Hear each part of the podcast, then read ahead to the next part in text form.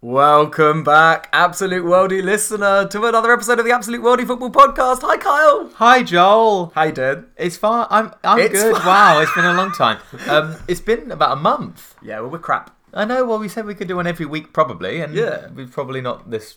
Yep. Let's just underline the probably. We listen, listen. You know, we're not making promises we can't keep to you. We we turn up when we want to turn up, and hopefully you're subscribed, so you get a little bing bing noise.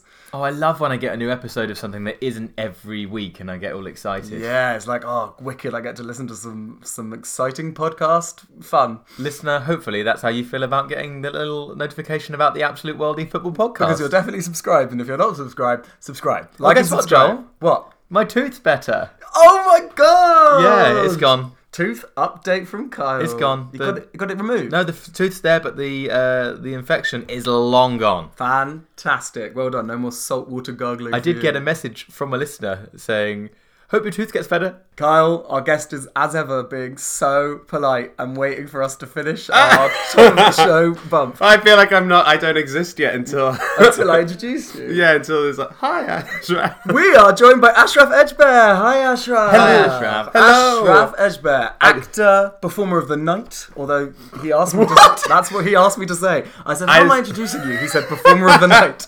Um, we're sure we could ask more about that. In a I'm second. going to. And uh, also, recently, one of the Brit crew of RuPaul's Drag Race UK season one, Let me try and do a, a catchphrase from the show. Shantae, you stay. Shantae. Is that right? It was good. It was like the Queen trying to trying to, or like a, you know Theresa May trying to be like, oh, I'm down with the kids.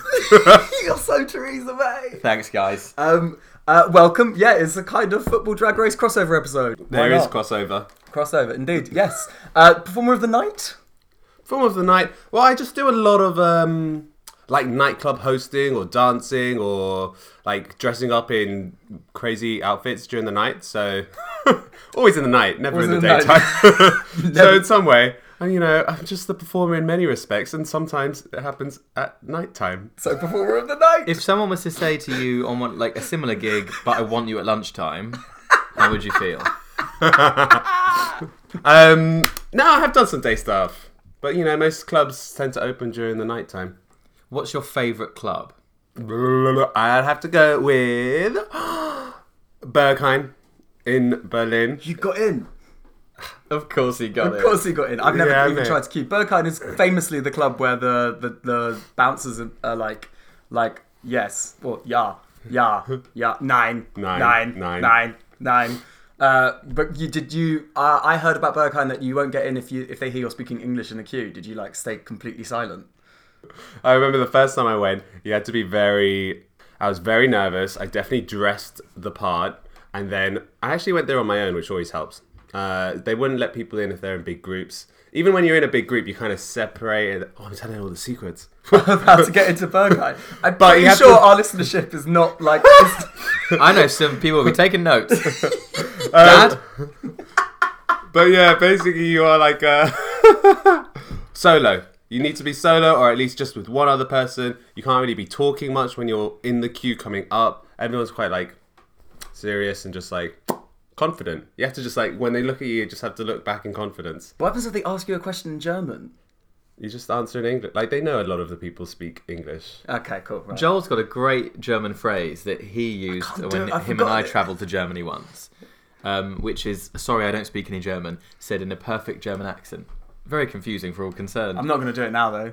Oh, you do. You No, have no, to. because you just elevated it to perfect. And I it's know. Far from perfect. How could it be so perfect? no, it's because when Carl and I were in Germany together, what happened was we'd go to a rest. I also learned, can we have a table for uh, three, please? Because we were we were traveling with somebody else, and, uh, not just because we wanted an extra chair.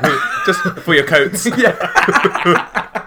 yeah. So I learned that sentence, and then, so then because they'd heard me say that in German, then they would then come over and start speaking German, like taking our order or offering menus or whatever, and then I would immediately follow up with "I'm very sorry, I don't speak German," and they would look at me like, "Wh- "What's happening here? Why are you saying these two phrases that you've clearly worked really hard on?"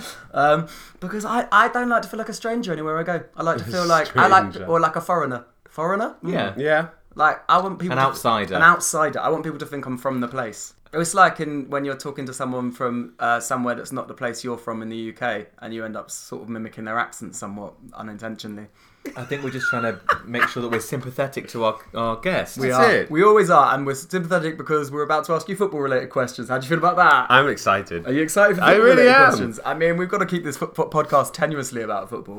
I'm a curious soul.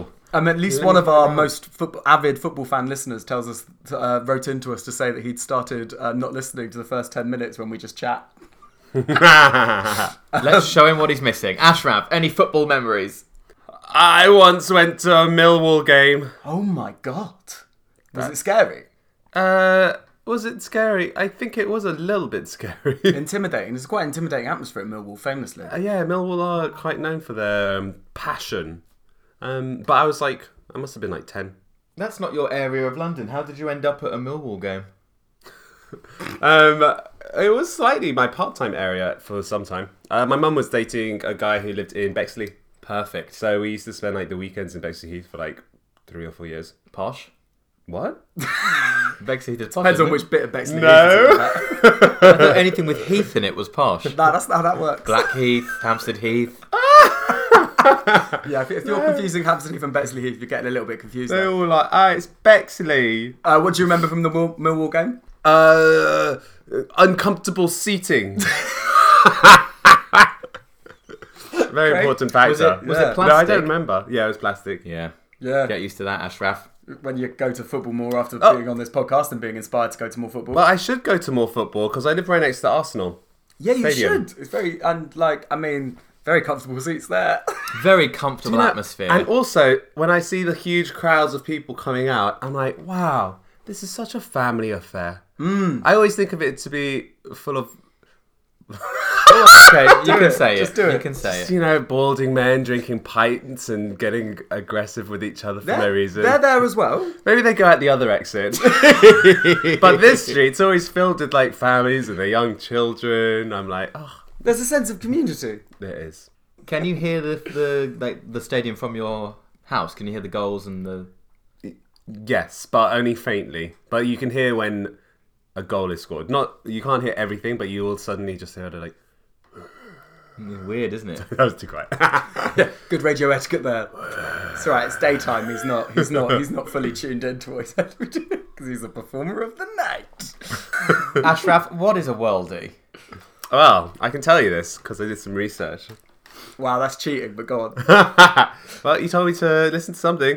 Um, a worldie is any sort of world class event or moment or person. They need to be of world class caliber, and then that constitutes a worldie. Smashed it out the park. Well, well, on that case, then we're just going to absolutely double down. Think of a worldie. What's a worldie that you've experienced or seen or, or heard of or met? I'd say Jennifer Lopez is a worldie. Wait, sorry, you just followed that up on the word met. You've not met Jennifer Lopez. Because you? if you have, that's by six degrees of separation, easily the most famous person we've ever, ever, ever been in contact with. I wouldn't say met, but our souls are definitely kindled. Hashtag cop out. Did you see her at the Wait. Super Bowl? Yes, yes, she got me ringside seats. Oh right, yeah. How was that? It was electric. And the game? The game was thrilling. Many goals scored. Ringside. I know. Shakira and Jennifer Lopez at the Super Bowl. I watched it.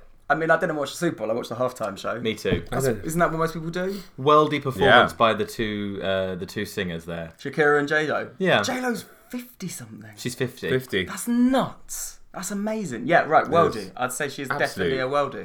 A Mm. worldie performer. Yeah. I think she is an icon of worldiness. any any world what about a worldy moment from this uh, inaugural season of UK Drag Race? Ooh. I think definitely just watching the first episode because I'm like one of the two first Brit crew to come on. So it's the first time that RuPaul says, Oh, Brit crew. And just coming into that um, room. it was such a worldy moment. Oh, Oh, that's so nice. Mm. I certainly enjoyed watching it. So did I. I was so excited when I saw you. oh, I'm so glad. It was, For uh, those of you who have seen that season of Drag Race but aren't 100% familiar with our guest, he's the one that they always catch sort of sm- shyly smiling. you laughed at so much more than the other people do. It's so great. They make you out to be the warm one. the character Aw. one. You're the one that's got a heart. Everyone Yeah. else is just standing there with a like a poker face, and you're just finding everything really, really gag worthy. Mm. But I do wonder if that's also just because you already know me watching it. Oh, possible. I don't think it is. I mean, I well, think you're their favourite in the edit suite. Reading into the stories, you, you found my narrative. yes, I found your narrative. Uh, well, we've got uh, a whole episode lined up for you. It's going to be uh, there's a lot of uh, interesting stuff in terms of potential some uh, some drag race crossover stuff, and also some interesting stuff about having multiple jobs, as you have multiple jobs. Um, we'll be back with classic Worldy, with this week's Worldy, and still with the founding member of the Brit Crew, Ashraf Edgebear, Yes. just after this. Okay, football is good, football is fun, football is there for everyone. I can't really be bothered to follow it promptly, but I'll tell you one thing, I prefer it to broccoli. Kickball with foot, football, Oh, yeah. So, listener, welcome back. And it falls to me this week to do our classic worldy moment. Uh, a classic worldy moment which is going to focus on one individual, but I'll get to him momentarily. Um, I, uh, I was thinking this week, Kyle, um, a lot about what footballers do when their career is over playing football. Because it's quite a short career, right? Like the rest of us in our jobs, you know, Fingers crossed. being podcasters, being a performer of the night, uh, we have a real hope that our lives will, you know, that our careers will stretch on into the distance and into old age. I mean, with a lack of a pension or a salary, they're going to have to. It was a little necessary. so whereas, whereas footballers, they start 16, 17, 18-ish, they'll sign their first professional contract, and then more often than not, they're done by about the age of 32, 33. Yeah, like a 15 to 20 year career tops. Yeah, maximum. oh, I could be done now. Yeah, Yeah. We'd, be, we'd be wrapping up. We'd be like, we'd be oh. on our last legs. Well, if we were professional footballers. And many of them uh, are multimillionaires and do nothing else. Some of them become coaches, some of them become broadcasters talking about football, but many of them, professional footballers, end their career and they're not multi multi millionaires. They've made a good living, but they're going to need to do something else. And so, my classic worldy moment is about life after football. It sounds like- Life after football. it sounds like life after death. Ba-da-ba-ba. Is that our jingle for this bit? Why not? Great. Um, imagine, if you will, Ashraf, you're a professional footballer. Your career ends at the age of 34. What do you do as a job? I set up a charity that supports uh, yo- youth, disadvantaged youth, so that they can access uh, sports Wow, that is very. as a career. that's very specific. I'm I'm gonna go on to Strictly. You're going. that's not a job. Ah! Yeah, Strictly, and then I'll be a sort of correspondent for the One Show, out being a roving reporter. I'll do that till I'm 40, Great. Okay. and then I'll just move into local radio. not giving anything back. Local. radio. I mean, literally, between the two of you, there couldn't be more polar opposite versions of what would happen next. I mean, I would also do some speaking on the side because my charity role. I don't want to make too much money out of that, so I'm gonna have to use that. But there'll be some like you know. I'm glad you took this so seriously. I wasn't expecting either of those answers. In, in researching uh, the the worldly moment I'm going to talk about, I found out about some uh, people who had some very interesting post uh, football jobs. Let me tell you about David Hillier. David Hillier played for Arsenal. Uh, he won the first division title in 1991, uh, and he is now a fireman. Still, Oh. Yep, he went football to fireman. Uh, it's been his Wow. 50s. uh, yeah, so uh, he uh, he tried to be a firefighter because he heard on the radio in Bristol, where he finished his career for Bristol Rovers in 2002. Listened to the radio, heard an advert saying firefighters needed, applied three times, didn't get it three times. Finally, on the fourth time, became a firefighter, Aw. and he bloomin' loves it. That's a good story. Yeah, David Hillier. Uh, I've got some other examples. Uh, Stuart Ripley, who was uh, a winger, played for Middlesbrough, Blackburn Rovers, Southampton, and was in, uh, uh, even in capped by England. He won the Premier League in He won the 1995. Premier League in 1995. Stuart Blackburn. Ripley. Uh, any guesses by the way of what I've just said without looking at my research? Wait, he he's from Blackburn. That's all I got. Okay, his name's Ripley, so I'm gonna say something to do with um, Ripley's Believe It or Not. Yes, he founded Ripley's Believe It or Not. Did he actually? Oh, of No. course he- Oh my god. he could have. He could have done, except he's a qualified solicitor and prospective law lecturer at the in the Ribble Valley, Lancashire. How incredible is that? You don't think of footballers going into things like that. Yeah, No, that you takes a really whole lot of don't. training. He got a training contract with Brabner's, who is a law firm in Manchester, uh, and then became a fully fledged lawyer. Wow, so middle class. Got an interesting quote from him, which I think might be quite provocative. Football's not real life, and if you do move away from it, you get a different perspective and a different grasp on things. The rhythm of your life changes completely. When you're playing, you've got two potentially very big highs within a week. There's a huge regen- adrenaline rush, and then when you retire, it's very difficult to replace. You've got to find another goal in life, and his is the law. I'm going to run through some other ones. Uh, Simon Garner, uh, the all-time goal scorer for Blackburn Rovers, still their all-time go- go- top goal scorer. Now a painter and decorator in Berkshire. Uh, in Jeff Berkshire. Berkshire. What did I say? Berkshire. Berkshire. Berkshire. Uh, Sorry. Jeff Whitley, uh, I remember him. Northern Ireland international, played for Man City and Sunderland. Now a second-hand car salesman in Stockport. this is great. I really enjoyed this. Uh, I've got to Hmm. do a couple more before I actually get to what this is about. Uh, David Beckham. Nigel Spink. It's not about David Beckham. Imagine if it was, I mean, that's really obvious, right? What does that- Hmm. Nigel Spink. Nigel Spink, he was a goalkeeper, played for England and Villa, and he won the 1982 European Cup. He is a courier. He set up his own courier firm uh, in the West Midlands, which he runs. No, Uh, he just sits in the office sending them Yeah, out. if it's his courier firm, he's not the courier. Since I started driving the van, I've loved it. We're nationwide, so we go anywhere. This week, I've been to Berwick upon Tweed, to Glasgow, to Aberdeen, to Cornwall, to Kent. I've delivered a pallet of eggs to Tesco in Cardiff. I've delivered parts to a wind farm. Anything that fits in the van will deliver. Nigel, I stand corrected. Yeah, so you both Oh. both need to wind your blooming necks in, right? Ooh, uh, but could he deliver a European Cup? Uh, yes, he can. yes, he can, but only in 1982. uh, one more before I get onto it because this was all part of the same article that I found. Mark Ward, uh, and it, I think this is a bit unfair, really, but it did sort of s- make me smile a little bit just because they're all described as what they did in football and then what their job is now. Uh, Mark Ward, he was a winger for West Ham, City, and Everton. He finished third in the first division with West Ham back in 1986, and now he is a former inmate of Liverpool's Walton Prison. that's not an occupation. Oh, Professional prisoner. He uh he um he rented out a property uh in the knowledge that it would be used to storing drugs, four kilos of coke, of cocaine. oh, but did he know Yeah, that? he did. He went to prison for it. Well, that doesn't mean that It's he only knows four it. And his bags. job was drug dealer. Let's be honest. He- Was that other guy who was the solicitor? Was he the one that took him down? Or did he say? Did he get on the It's phone? Such an amazing Did coincidence. Mark Wall get on the phone and say, Nigel, I need this out of the house, quick? okay, but will it fit in the van? I mean, it'd be great. You said if it fits in the van, you'll take it. That's it. There's something else going on between all these guys. So, here we go. This is the, this is what this is all about. This is what it's all come down to. It's come down to someone, and I'm going to say, have you heard of him, Ashraf? And the answer is going to be no. You don't know that. Arjan de Zeeuw or Arjan de Zeeuw. Um, uh, it rings a bell, but it's, I'm not entirely sure. Yes, did he play for Blackburn Rovers?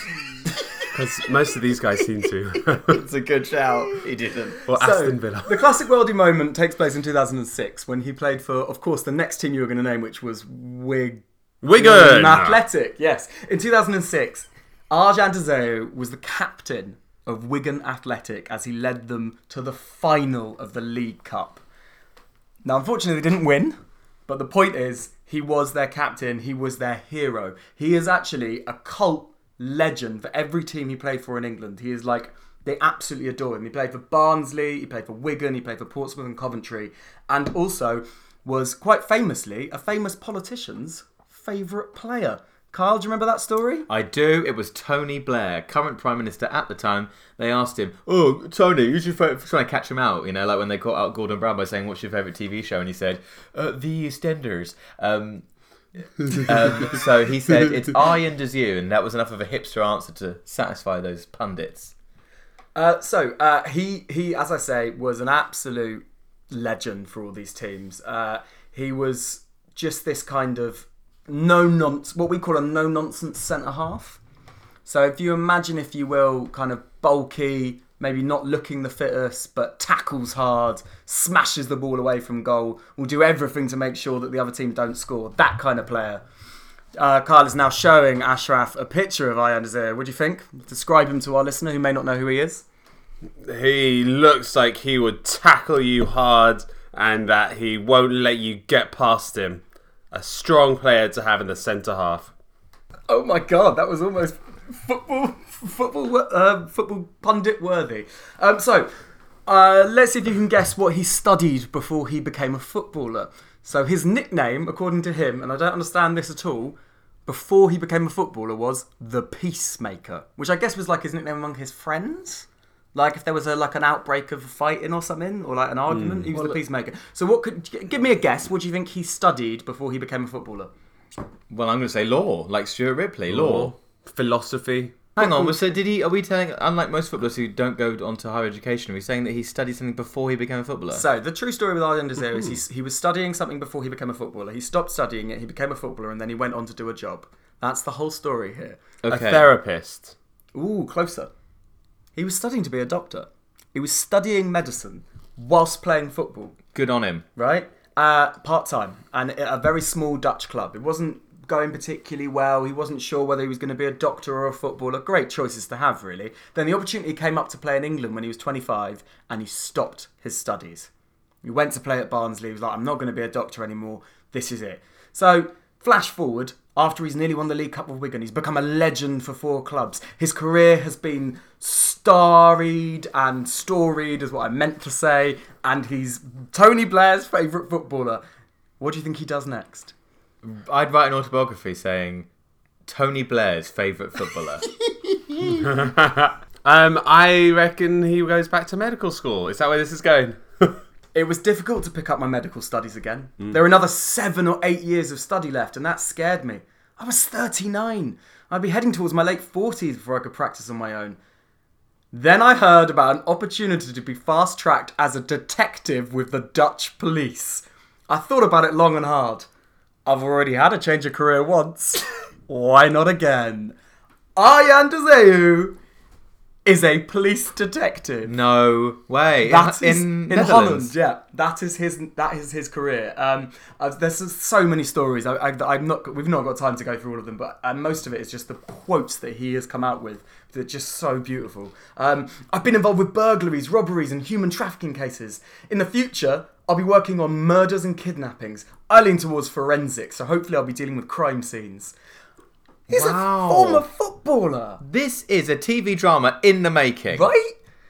Doctor I like it. becomes a footballer, becomes a detective. He uses his football brain. He uses his to think medical what we can brain. call He it. solves crimes. The peacemaker. That's it. That's it.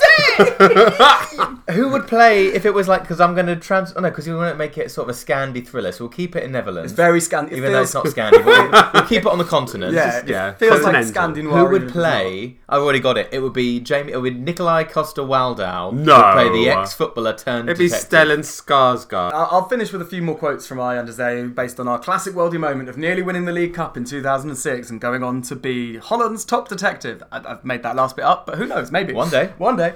Uh, this is great. I was once recognised at work. We were interviewing a suspect about numerous burglaries, and the guy said, I know you. You used to be that footballer who played in England. So we chatted about football and then carried on discussing the crime. That's a good cop, bad cop technique. It's like I'll, I'll open him up. I'll I'll soften him by talking about my football past. Then bam, got him. Uh, this is from an article uh, in, a, in a British paper about this. No amount of football experience, such as playing for Wigan at Wembley in the 2002nd, div- 2000, in the year 2000 second division playoffs, could have prepared him for the first time he was sent to arrest someone with a warrant. Quote, this guy had been involved in lots of burglaries, and I went round to his house with a partner who luckily was very experienced. The target was very nervous. Although I was as nervous as he was. I mean, you can play football in front of tens of thousands of people, but this is completely different. What happened?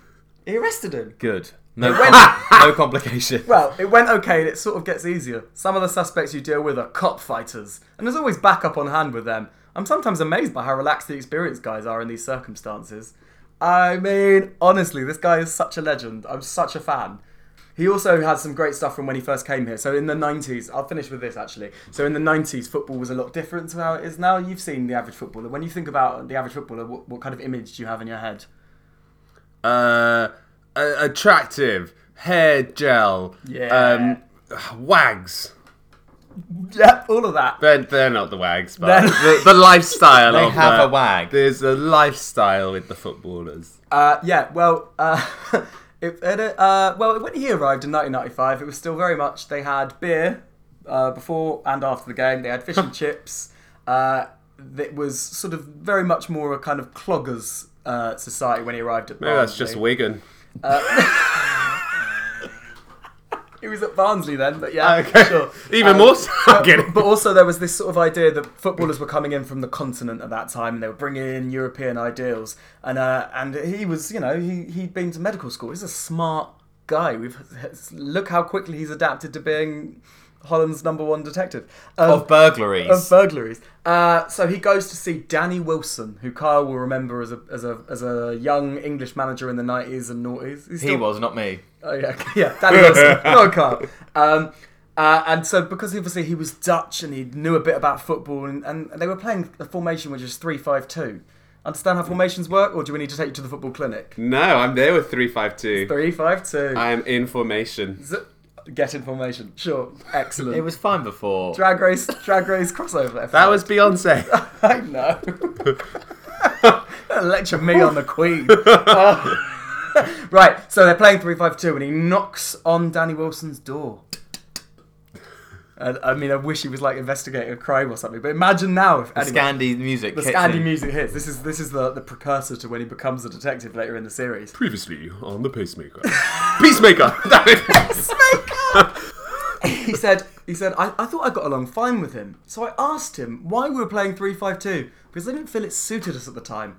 After I spoke, he opened the door and he pointed at the sign and he says, "You know what that says? It says I'm the manager. Now bleep off out of here. Welcome to English football. Doctor, legend, detective, I Andazu. And that is this week's classic worldy moment. Loved it. It was fascinating. That's right. I don't know nothing about football, but I love my friends, so I'll watch it for them. Uh. Kickball with foot, football, yeah. Well, welcome back, listener. It's Kyle starting us off with this segment, which I do rarely and I'm very nervous about. I hate the fact that you point it out every time that I do all the segment starts and finishes. Before we crack on with this week's Worldie, I just want to bring us back to something we started in our last episode Joel and Kyle's Football Clinic. Insert theme tune here. Joel and Kyle's Football Clinic. Um, nice! Performer of the night, Ashraf Ejbar. Ashraf, is there a, is there anything from the realm of football and like football orientated lingo and parlance that you hear and you're like, oh, I can't ask what that means because it's just a big can of worms, and like sometimes you catch yourself being like, what are they talking about? Can we help you right now in this very short segment, the football clinic? Help us to help you. Help us to help you. Help us to help you. Well, I think I'm well versed in what offside is. Yes, Did that last week. Good, good. Um, oh, what is the season ticket people talk about? nice. Yes. Nice, good one. Season ticket. Okay, so the football season runs from, depending on the league in England, uh, August to May.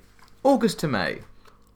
A, Oh. bit, a bit like a school, almost like a school term, almost School year. school year.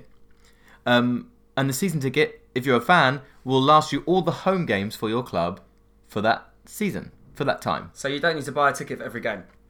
You just So you have your literally- season ticket. you- before the season starts, you pay one big lump sum and then you turn up with a little card or a little thing with your name on it. And you always have your own seat. Oh, the same seat. The same seat for every game.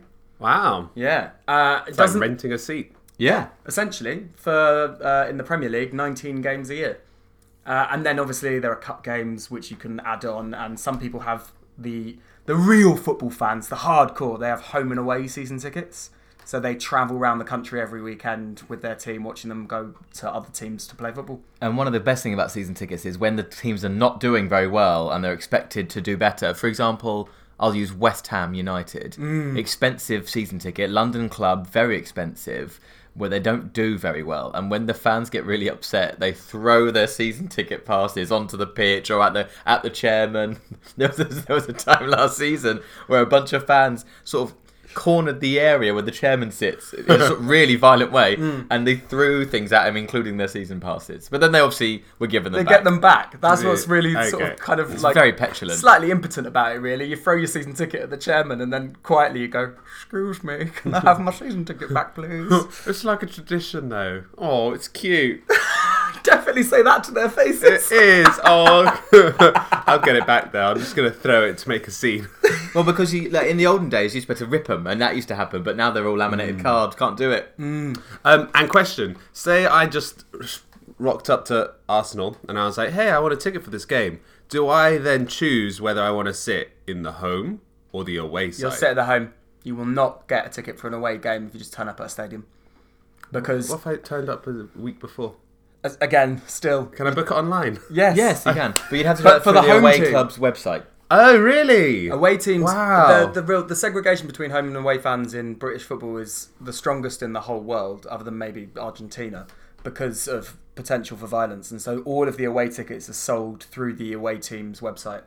You can't buy away tickets from the home team because they want to make sure that there's absolute segregation between the home fans and the away fans, and they're always worried about home fans buying tickets to sit in the away end cause trouble, and vice versa. Actually, Whereas in rugby, Mm. you just buy a ticket wherever you want, and you enjoy like the theatre.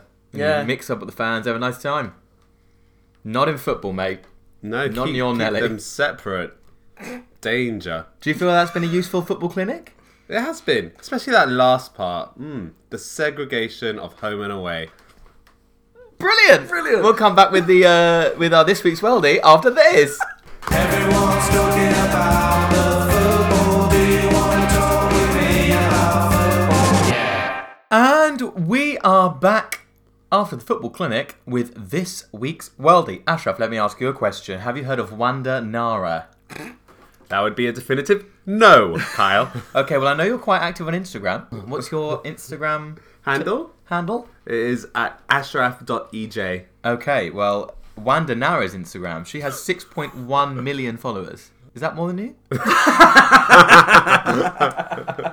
I want you to, have you got? I'm your not going phone? to answer that question. Have you got your phone? I want you Yes. to look her up, look at her Instagram and then what you describe what she, what her this is such a specific output. task to get someone to do. Yeah, but he's he's quick on the Instagram. He's he? quick on the gram. Look, Oh my god, Ooh, pressure. I had my phone on um, airplane mode. Yeah, I was going to So say, of course you did. professional. That's so Um, fresh.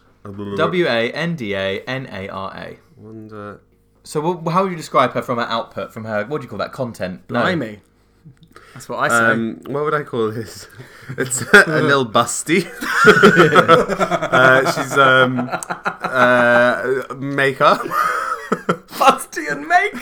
so Actually- Instagram then, basically. yes, quite quite an Instagram lady. Okay, well I can tell you she is a football agent, Agent. a rare female role in a male-dominated industry, and we'll come on to who her client is a little later. But the reasons why I want to talk about Wanda this week are twofold. One, like yourself, she's recently entered the world of reality TV. You can stop looking at her now. and two, it's hard to put it down. His two- finger hovered over over follow there for a second. no, it didn't. No, it didn't. Okay, two, like your colleagues on Drag Race, she's lived the life of an absolute diva. You're Great so- So segue. Thank you. pleased So with that good at bit that. of writing. Um, so, right, Wanda Nara uh, is a studio analyst uh, at the moment for this year's Big Brother. That's the link to reality TV tick. Um, Wait, which Big Brother? This one. Big in Brother art. in Italy. Ah, yes, right. And for her recent appearance, uh, she's decided to ditch the face mask she's recently been wearing because of the coronavirus. This is what she looks like in her mask. Wait, what? Do you, Those is she on pictures- record as saying, I, "Oh, is that a joke by you?" No, she's been wearing this out in public all the time, and then they were wondering whether she was going to wear it on Big Brother in her p- p- appearance, but she didn't. Why is she? Oh, let's not get into that. But she's an analyst for Big Brother. She's got a behind the You know, behind like the, camera you know, like role. the Big Brother's Big Mouth thing. She's like doing she's that. not a contestant. Oh, a commentator. she's pr- she's basically the Michelle Visage of uh, Big Brother Italy. No, yes, good. So here's the drama of Wanda. Are you ready? Wanda is from Buenos Aires in Argentina. She was born 10th of December 1986. That makes her two months younger than myself. Uh, she started her professional life as a vedette. Do you know what a vedette is? Uh, weirdly, I think it was revealed on this podcast once that one of our former guests uh, and fellow performer of the night, Lolo Brow, one of her early strip names was Vedette. Well, it's a it's a lead in a cabaret show. No, there you go. Oh, Um, so she started doing that at the age of 19. Uh, she continued as a performance artist for six years, and during that time, she met her first husband, the Argentinian footballer Maxi Lopez. They got married in 2008 when she was 21, and they have three children together who have got great names Valentino, Constantino, and Benedicto. Those names again? Valentino. Tino, Constantino, Benedicto. Hard to forget those. Also, his name is Maxi. Here's a picture of them on their wedding day. So far, so idyllic, right? Oh, look, at, they've got very, both of them have got Look really at that. strikingly long blonde hair. Very sort of n- early noughties hair from Maxi Lopez there. I'd say his hair looks better than her hair, Ooh! Take that on your wedding doesn't day. it? Yeah. Oh. So, at the same time that Wanda and Maxi were tying the knot, another Argentine footballer left his home country to sign for Barcelona. You've been to Barcelona? Yes. Lovely city. Would recommend. Well, obviously, it was recommended to Mauro Icardi as well, because off he went. Mal- Um, what was that name again? Mauro Icardi. You can name- roll the R if you want, but I'm not gonna do Mauro. Better Mauro Icardi. it. than- Perfect. Very good. So he became friends with Maxi Lopez because he'd also been attached to Barcelona for a few years. Uh, Maxi is nine years older than Mauro, and he became a father figure to the young man. He'd bring him home after training to spend time with his family, his wife Wanda, and their three boys. Oh, God, I know where this is going. Wanda is only six years older than Mauro and helped him to settle in Spain, and he became essentially part of their family. Here's what Mauro said about what happened next recently in his autobiography when he left Barcelona to play for Sampdoria in Italy. So we're getting a bit geographically confused, but basically, all of them from Argentina moved to Spain, but he's now gone to Italy. And Ashraf, I'd like you to read his words if you would. Okay. The day before I left for a friendly tour in the US, I got a message from Wanda.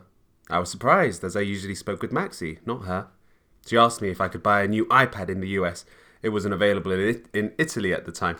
It made me think did Wanda really want the tablet? Or was she seeking an excuse to get in touch with me?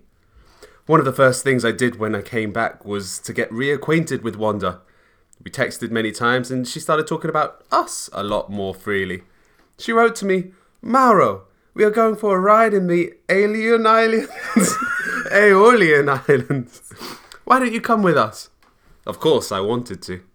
While I was alone on the second floor of the boat listening to reggae, Wanda all of a sudden came and sat beside me. Without any embarrassment, at that time, her relationship with Maxie was ending.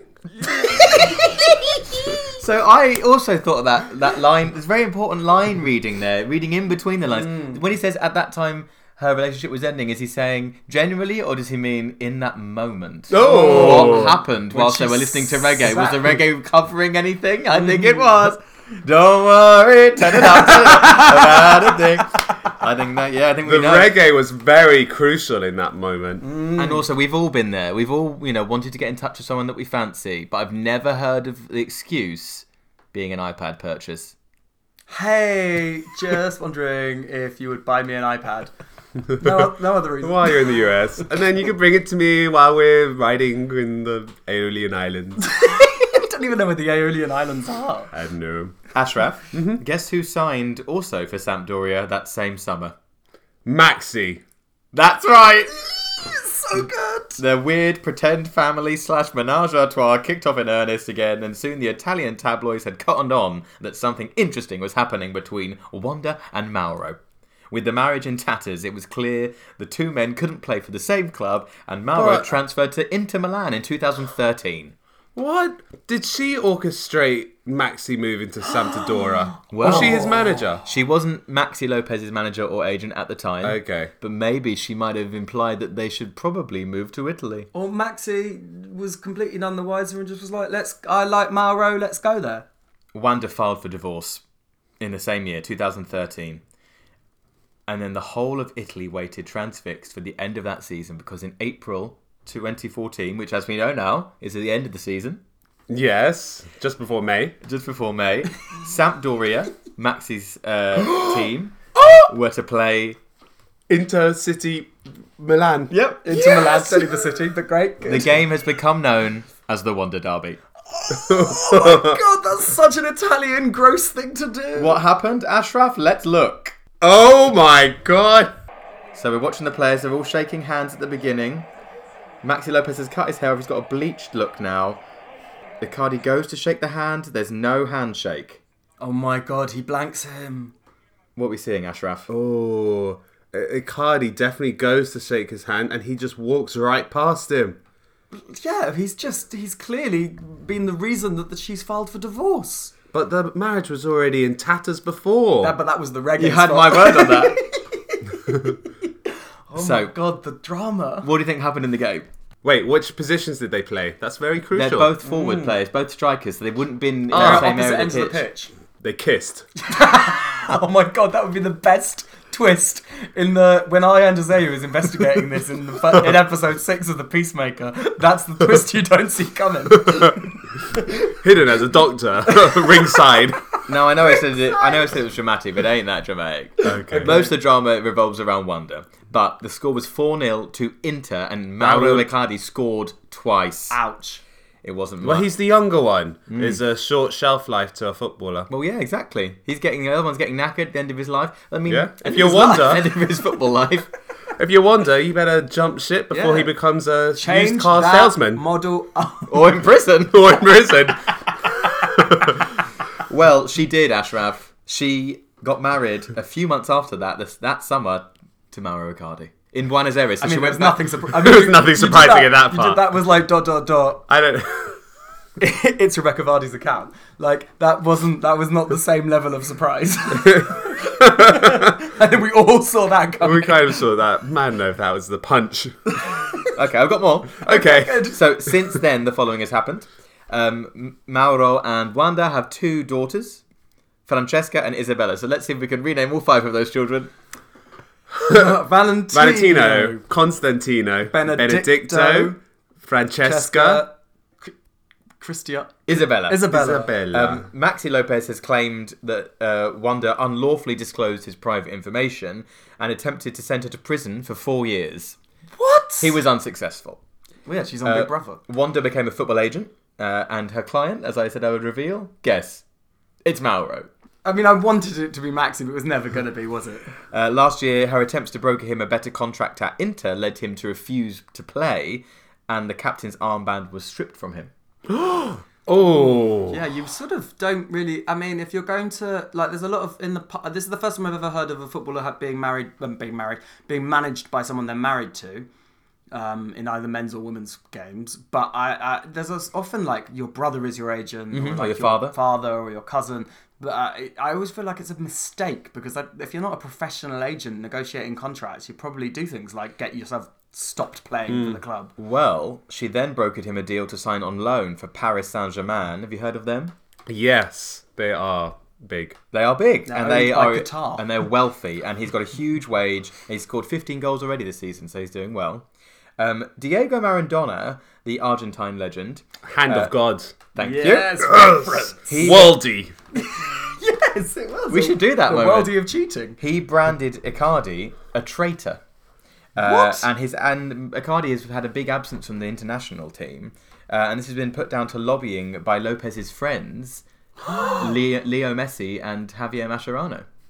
Wow, the drama. Because The they're both drama. Argentinian. They're all Argentinian. And what about Maxi? He's now still playing, finishing his career in Brazil.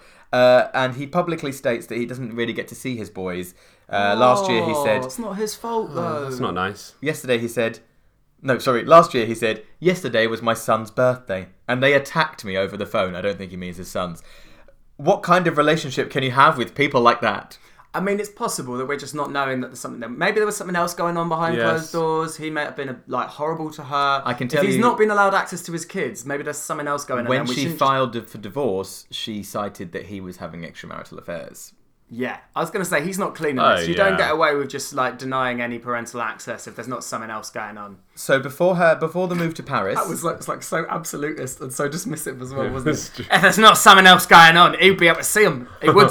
Something fishy's going on here. I think you're. I think you're can smell it. underestimating. You're underestimating Wanda's negotiating abilities. I mean, clearly. oh. Before his move to Paris, um, Malrosis is. So when, when Wonder and the family were still living in Italy, she began a stint on an Italian football chat show called Tiki Taka, where she often spoke emphatically about Mauro, uh, but more scandalously about the shortcomings of his teammates. Ouch. Uh, in comments for which he later apologised, a former player called Alessandro Costacarta uh, told the show, uh, If my wife spoke about my teammates like that in public, I would kick her out of the house. Oh, Okay. Um, around this time, a rock was reportedly thrown at her windscreen when she was driving her children to school. That being Wanda, not Costa Curtis' wife. Um, Wanda, you know, as we saw from her uh, Instagram page, she loves um, a bit of attention, shall we say, a bit of, sca- a bit of scandal. Um, she recently uh, disclosed that Malro only likes to have sex when he wins um, and never before a game, which she finds frustrating. Um, but at Why is least- she telling people that? because she loves the headlines. But this is the the extent that she'll go through as a manager. It's all tied in. It's all, yeah, it's all about yeah about um, good ma- exposure. It's literal good man management. um, no sex before the game. Oh no! Use that adrenaline on the pitch. But I think we should leave the final point with Wanda rather than with the Yeah, let her us speak for her bloody self. I So- think we've crucified her enough. Give her some spare time to defend herself or make first her of point. all, her negotiating skills uh, did enable Icardi to increase his salary at Inter Milan from just under a million to 4.5 million over his six seasons there. Sick. She has a the company that she set up to manage uh, her husband is called World Marketing Football and has a turnover of over three million dollars. Mm. Uh, she also runs her own fashion line, Wan Collection.